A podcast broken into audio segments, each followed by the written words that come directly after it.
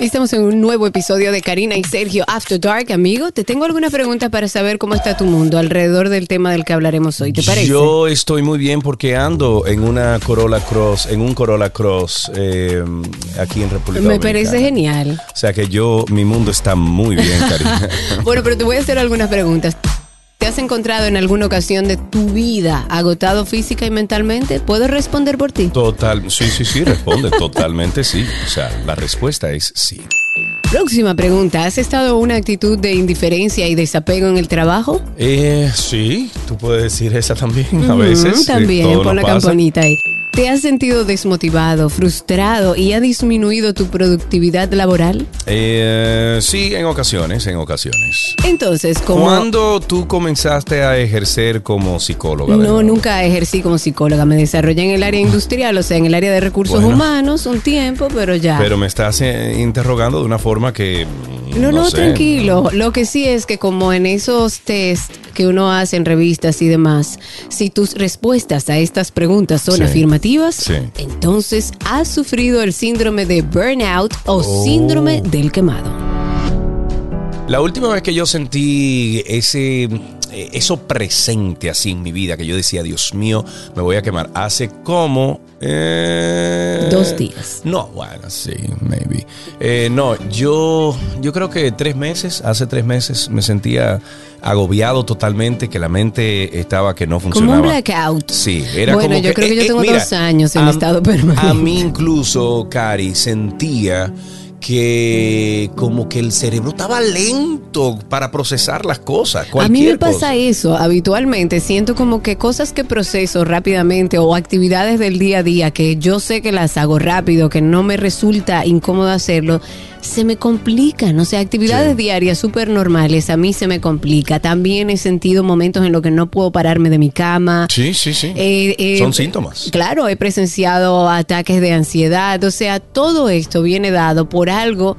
eh, bueno, que hay que por supuesto hablar con un especialista, pero todo esto alrededor del exceso de trabajo y toda esta sintomatología que hemos hablado, se trata del síndrome de burnout o síndrome del quemado. Pues mira, algo que sí me ayuda a mí como a disipar un poquito cuando me pongo así, porque me ha pasado varias veces. Tú sabes que en los cuatro años o cinco años que yo llevo en Atlanta no he parado. Y tú mejor que nadie lo sabes porque cada vez que te digo voy a grabar el programa me tuerce la cara. Exacto. Entonces, eh, una de las cosas que a mí me ayuda muchísimo como a disipar y, y, tratar de, de flexibilizar la mente es o en mi moto o manejar, sencillamente manejar. Y así como hicimos tú y yo ¿eh? Eh, hace unas cuantas semanas, Claro. así mismo entonces también probé la nueva Toyota Corolla Cross. Eh, ando en ella ahora mismo en República Dominicana. si les prende la curiosidad, pasen por el usuario de Delta Comercial en YouTube, vean el lanzamiento, el comercial, que están hermosos. Mientras tanto, bienvenidos a Karina y Sergio After Dark para seguir profundizando sobre este tema del burnout. Este episodio llega a ustedes gracias al nuevo Toyota Corolla Cross, el auto más vendido del mundo ahora en tu mundo. Y gracias también a Farmacias Carol. Con Carol cerca te sentirás más tranquilo. Karina y Sergio, After Dark. Hoy en nuestro nuevo episodio tenemos un tema que de seguro usted va a decir, oh, pero espérate, eso me pasa a mí, mucha gente atravesando por una situación que quizás desconoce de qué se trata. Estamos de vuelta con este episodio de Karina y Sergio After Dark, un reencuentro entre Sergio y yo estamos para hablar. En vivo, estamos en vivo y estamos uno frente al otro. Exacto. A Jacinto lo tuvimos que sacar del estudio de Karina aquí porque Jacinto tiene un problema eh, intestinal. Estomacal, no, no, Sí. estomacal, ya. Bueno, perfecto. Eh, Vamos no. a hablar de lo cotidiano, como siempre, alrededor de reflexiones sobre diferentes temas. Hoy, como dijimos hace un rato, queremos hablar del síndrome del burnout. Este burnout laboral o el quemado laboral, como se le puede El llamar. en- quemadito. El quema, ah, mira, el quemadito. Vamos, vamos a utilizar ese hashtag. Bueno, también denominado síndrome del quemado, como dice, o síndrome de estar quemado en el trabajo. Es un estado de agotamiento físico, Karina, emocional, mental, que está vinculado con el ámbito laboral, el estrés causado por el trabajo y el estilo de vida empleado. Entonces, eh, puede tener consecuencias muy graves. Sí, señor. Y ahí es que, por eso es que estamos haciendo este episodio de hoy. Porque queremos evitar que la gente se quemé. Exactamente. Y eso no solamente tiene que ver con, con el tema físico, con el tema mental, es una compilación de todo. Oiga, es usted un puede, burnout. Usted puede ser un monstruo en, en, por ejemplo, usted puede ser un monstruo en el gimnasio, usted puede ser un monstruo montando eh, bicicleta o haciendo ejercicio, lo que sea. El burnout no tiene que ver con eso, aunque es parte de. Bueno, el burnout, para que tengan como un marco teórico, fue catalogado por la OMS o la Organización Mundial de la Salud como un riesgo laboral en el 2019 e incluso se incluyó en la clasificación estadística internacional de enfermedades, de problemas de salud y, y su entrada en vigor se ha fijado para el primero de enero del año 2022. O sea, esto ya está corriendo. Y es una realidad hoy en día mucho mayor que en otras ocasiones por el cuestión, la cuestión de la pandemia. Totalmente. Porque ahora mismo, Cari, eh, bueno, mira, tú y yo, eh, es bien temprano en la mañana y estamos trabajando desde tu casa. Ya no hay un horario fijo. O sea, hay, hay gente que a las 8 de la noche, 9 de la noche, tiene una. Ah, mira, es la única hora que tengo para una Y a reunión. las 10 yo he tenido reuniones de trabajo. Exacto. Entonces, para orientarnos sobre este tema, hemos invitado a este episodio a Alejandra Matos. Ella es psicoterapeuta, actualmente maneja su marca de resiliencia vital. Asimismo, la pueden buscar en redes sociales como arroba resiliencia vital y trabaja en sesiones individuales con pacientes que desean, que, que quieren, que están, óyeme, ávidos de romper sus patrones tóxicos en relaciones románticas y con su trabajo. Alejandra, muchísimas gracias por estar con nosotros en Karina y Sergio After Dark. Hola Sergio, hola Karina, un placer y gracias a ustedes por tenerme en el día de hoy en su podcast. Un hermosísimo placer, porque vamos a hablar de un tema que quizás mucha gente escuche este es- episodio y diga, Eso es lo que yo tengo. pero eso es lo que yo tengo. Eh, lo primero que vamos a hacer es generar el marco teórico. ¿Cómo podemos definir el síndrome burnout? Un poco hemos hablado sobre eso, pero, pero profesionalmente hablando, ¿cómo se describe? Sí, ustedes han dado una excelente introducción. Yo le diría que es el desgaste físico y emocional que una persona puede experimentar debido a la alta demanda de su trabajo. Y esto se puede ver por desánime, se puede ver por baja autoestima, se puede la persona sentirse más irritable de lo normal y también se puede manifestar como dificultad para dormir, problemas eh, gástricos, eh, estrés, tensión en el cuerpo, eh, muchas dudas sobre el futuro, la persona puede dudar de su eh, valía.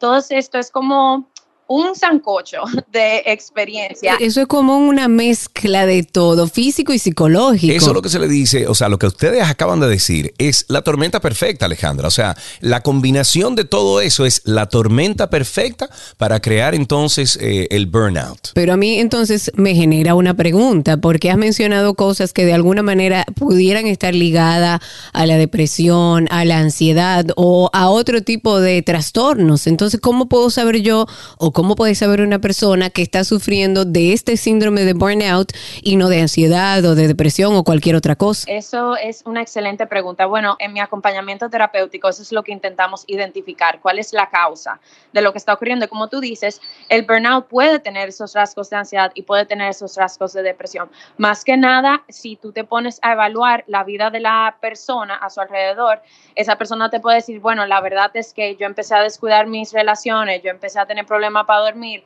yo no estoy comiendo bien, etcétera, etcétera, por mi trabajo y mucho de su tema de su identidad y de su baja autoestima puede verse porque se siente que no está rindiendo suficiente en el trabajo o su ambiente laboral tiene mucha crítica, mucha demanda y eso entonces le hace eh, cuestionarse sobre su propia valía. Entonces, el tema es que el eje principal es el tema del trabajo versus otras cosas que pudieran estar ocurriendo en la vida de la persona. En Karina y Sergio After Dark queremos que sepas que no estás solo. Por eso te compartimos un testimonio del tema que estamos tratando ahora.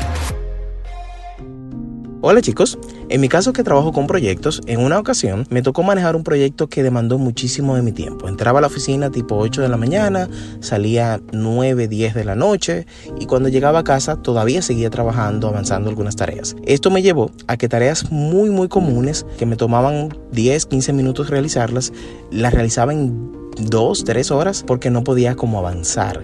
Mi mente entró en un blackout, en una ocasión de hecho sentí como un mareo, que no sabía nada de lo que estaba pasando a mi alrededor y todo era por el trabajo. Cuando intentaba dormir no podía conciliar el sueño. Eh, soñaba y tenía pesadillas con tareas que, que, me salían mal, con cosas que tenía que hacer y que no las hacía. Y fue todo bien difícil en esa ocasión. Entonces ahí me di cuenta de que realmente necesitaba desconectarme completamente del trabajo, irme a vacaciones y esta fue la solución. Ok, entonces yo creo que aquí lo que podemos determinar o separar entre un trastorno y otro es el tema trabajo, ambiente laboral. Entonces, hablemos de la temida palabra no. Mucho se ha hablado de que aprendamos a decir que no en todos los ambientes. Déjeme decirle algo y a lo mejor Alejandra y tú, Karina, pueden eh, atestar a esto y pueden estar de acuerdo conmigo. Yo creo que sí. El aprender a decir que no es una de las cosas más maravillosas del mundo. Totalmente. Cuando tú aprendes a decir no por las razones correctas, sin mentirle a la gente, mira, no puedo por X o por Y, pero que ese X o Y sea real y sea que sale de tu corazón, tú nunca vas a tener un problema. Sí, pero a veces uno lo dice muy fácil, pero ¿cómo puede uno, licenciada, eh, utilizar esta palabra sabiendo que ya tiene un problema asociado? Al trabajo. ¿Cómo, ¿Cómo podemos empezar a trabajar en eso? Claro, bueno, mira, el primer paso que yo recomiendo es cambiar lo que el no significa para ti. Lo que nos crea dificultad de decir el no es porque pensamos que estamos fracasando, que estamos siendo egoístas, que somos una persona débil y por eso no queremos decir no. Exacto. O a veces pensamos que las personas van a creer que somos una mala persona, que somos una persona egoísta, que no queremos ayudar y entonces nos ponemos a adelantarnos a lo que la otra persona va a pensar por nuestro no. Entonces es el primer paso que yo le diría a las personas que empiezan a crear una relación con el no diferente, que es, esta es mi forma de cuidarme, esta es mi forma de poder realmente utilizar la energía que tengo para las cosas con las cuales yo me puedo comprometer en este momento. Entonces ese es mi primer paso. Número dos, yo creo que tú puedes informarle a las personas a tu alrededor, particularmente familiares, amistades, tu pareja, si tú la tienes, decirle, mira, en este momento tú vas a ver que yo no voy a hacer tantas actividades como antes, o no me voy a comprometer tanto como antes, porque necesito dedicarme tiempo para cuidarme, para descansar, para yo poder recuperar mi energía porque estoy experimentando esta situación. Y la persona que realmente quiere tu bienestar no te va a juzgar por eso. Y también lo porque las personas dicen, sí, eso es muy bonito cuando tú, ¿verdad? Me lo estás diciendo con mis familiares, con mis amistades, pero ¿qué pasa en el trabajo? Que me votan, lo van a votar, entonces... Pero ¿por qué lo van a votar? no. Me estoy yendo al otro extremo. ¿Cómo puede Alejandra darle herramientas para que ese no no se vea como una malcriadeza, eh, faltas de deseo de trabajar. No sé, Alejandra, decir, eh, eh, bueno, siempre apegarse a la realidad o siempre pegarse a la verdad, pero te pregunto, antes que conteste si la puedes combinar las dos preguntas, ¿es conveniente dar mucha, mucho detalle? ¿O no es conveniente dar detalle a la hora de decir no? La verdad es que no tenemos que dar mucha eh, explicación cuando decimos un no. ¿Por qué? Porque muchas veces esa, esa justificación es para nuestra propia persona y no para la otra, para convencernos de que eh, nuestro no tiene justificación, cuando simplemente el tú necesitar ese tiempo para ti es justificación suficiente. Ahora, aquí yo quiero separar mi consejo, una para las personas que son emprendedoras y otra para las personas que son empleadas, porque la persona emprendedora, las personas que tenemos nuestro propio negocio, tendremos a decir sí muy fácilmente y a pensar que si no estamos diciendo que no, eh, no vamos a poder avanzar nuestro negocio. Y yo creo que hay una forma muy saludable, tú puedes decirle a la persona, mira, en este momento mi agenda no tiene capacidad para yo invertir la energía que yo quisiera darle a tu negocio. ¿Te parece si dentro de un mes yo vuelvo y te escribo y podemos ver si lo tomamos de aquí, eh, de aquí en adelante? Mira, pero aún así a veces la gente se, se, ofende. Lo que pasa es que tú tienes que ya poner en balance eh, la persona. Mira, si te quieres ofender, oféndete, porque yo la verdad que estoy saliendo de un, de un lugar verdadero para decirte que no puedo participar por, eh, en esta actividad que tú tienes. Pero si la persona se ofende, pues que se ofenda y punto. Totalmente, pero yo creo que también uno puede aprender a hablar de manera manera asertiva e incluso a mí me ha funcionado bastante bien, lo pongo como ejemplo por si a alguien le sirve.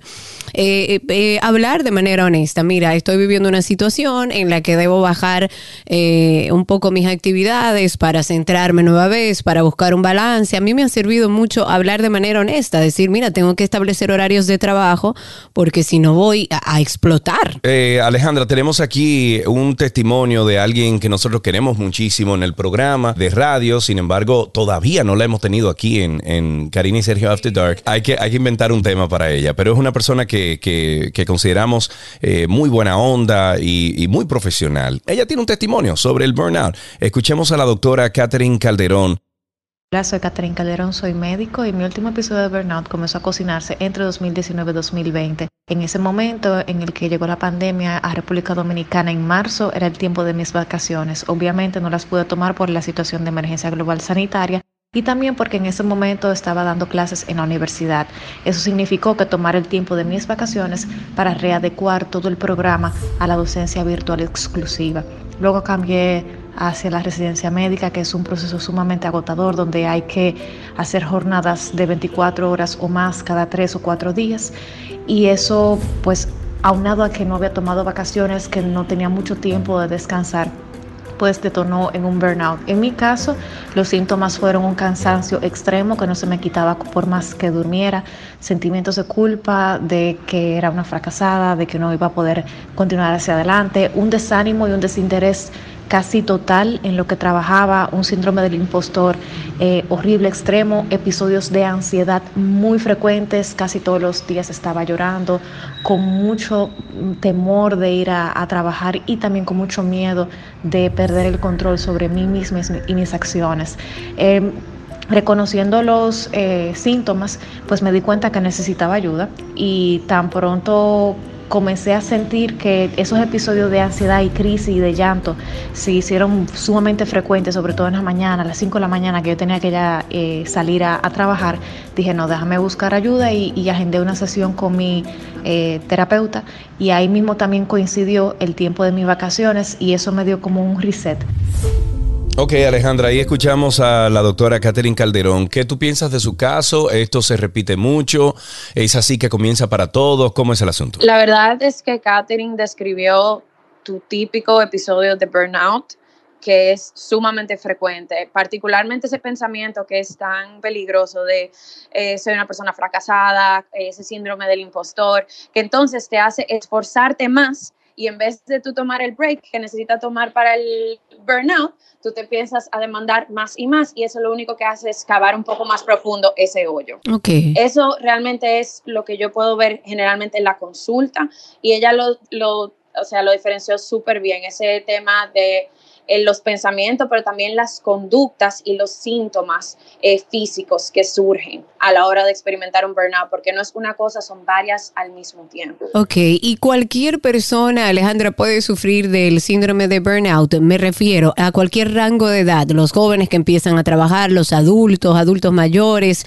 ¿Quiénes son los que más sufren del síndrome burnout? La realidad es que cualquier persona puede eh, experimentarlo, porque tiene que ver más con las herramientas que la persona tiene, pero también del, del, ambiente laboral. Con el tema de la pandemia, muchas más personas más jóvenes pueden haberlo experimentado porque la demanda laboral y las responsabilidades económicas cambiaron, en muchos aspectos aumentaron. Por lo tanto, no me sorprendería si muchas personas de diferentes rangos de edad, diferentes géneros, están experimentando este tema de burnout actualmente, particularmente en vistas de la pandemia.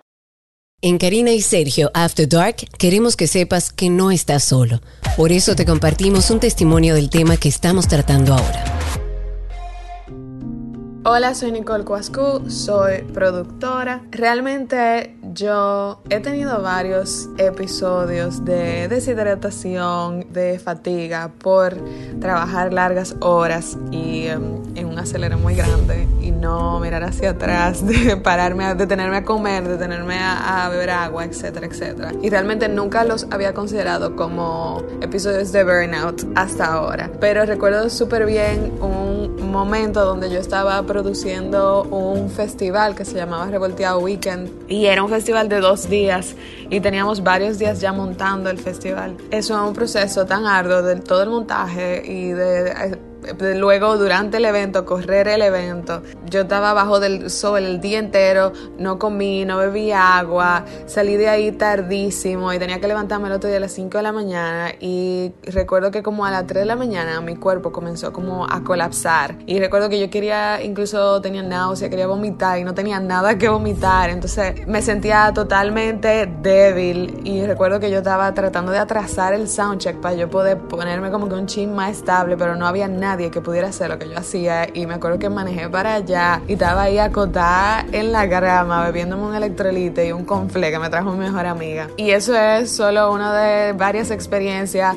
donde yo eh, terminé en otros casos en emergencia eh, con un suero para poderme hidratar, para que yo pudiera comer. Ciertamente son cosas que me han enseñado con el tiempo a siempre en mi horario de trabajo sacar un espacio para comer eh, y para hidratarme y siempre andar con un electrolite y siempre tener como ciertas cosas a mano para poder sobrellevar esos episodios de largas horas de trabajo que resultan en burnout. Alejandra, para ir dejándole algo a los amigos que están escuchando este episodio de Karina y Sergio After Dark, eh, ¿cuáles son esas tres, cuatro, cinco herramientas o bullet points que tú quieres compartir con los oyentes sobre cómo, primero, identificar perfectamente el burnout y segundo, cómo trabajarlo y si necesitamos eh, buscar ayuda? Bueno, mira, para identificar el síndrome de burnout, si se te hace difícil el descansar, el poder dormir, el tiempo de dificultad para eh, temas gástricos. Esos son señales del cuerpo físicas. También tensión, dolores de cabeza, te enfermas con más frecuencia de lo normal.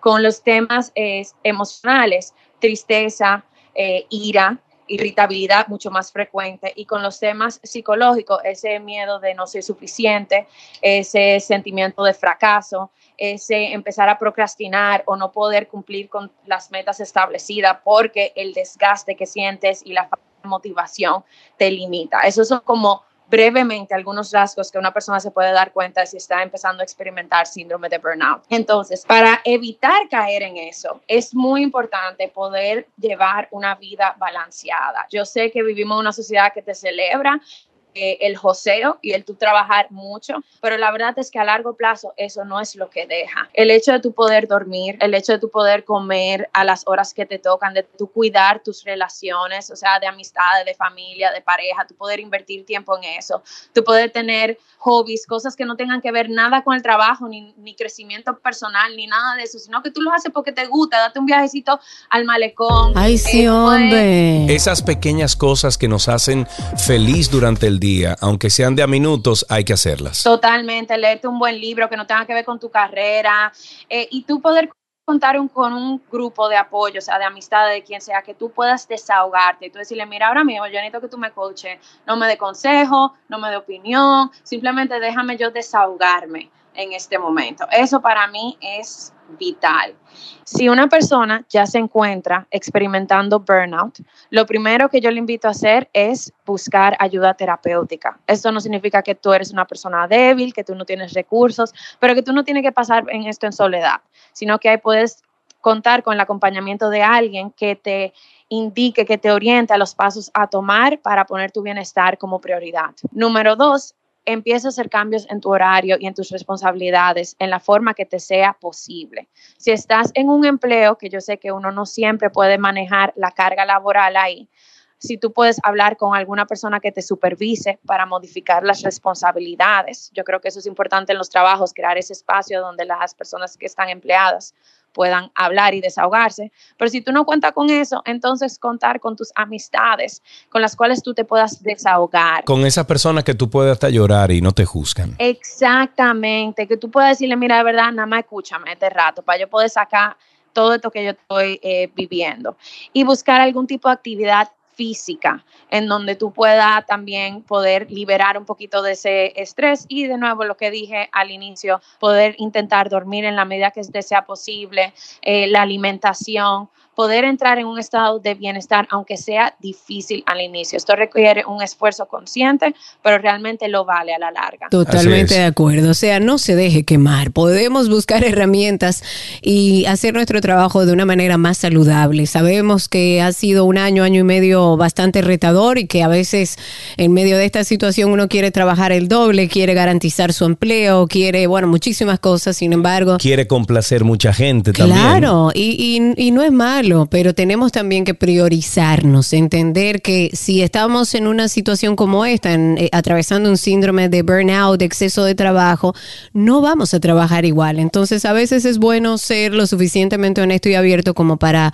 saber que ya tenemos que frenar. Siempre piense en lo siguiente. Primero, ámese usted mismo o misma, quiérase, dese todo el cariño que usted quiera y luego entonces usted puede repartir amor. Exacto. Pero primero está usted. Y decir que sí cuantas veces usted quiera. Claro, y eso no, no eh, dice en, en lo absoluto, dice que usted es egoísta o mucho menos. Eso lo que quiere decir es que usted tiene amor propio y que usted quiere primero estar bien usted para entonces luego estar bien con los demás.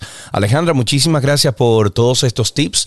Yo espero que nuestros oyentes de, de Karina y Sergio After Dark aprovechen al máximo lo que tú has dicho. Muchísimas gracias, Alejandra Matos. A ustedes, gracias por tenerme. Señores, nos vemos en el próximo episodio de Karina y Sergio After Dark. Chao. Este episodio llega a ustedes gracias al nuevo Toyota Corolla Cross, el auto más vendido del mundo ahora en tu mundo. Y gracias también a Farmacias Carol. Con Carol cerca te sentirás más tranquilo. Karina y Sergio, After Dark.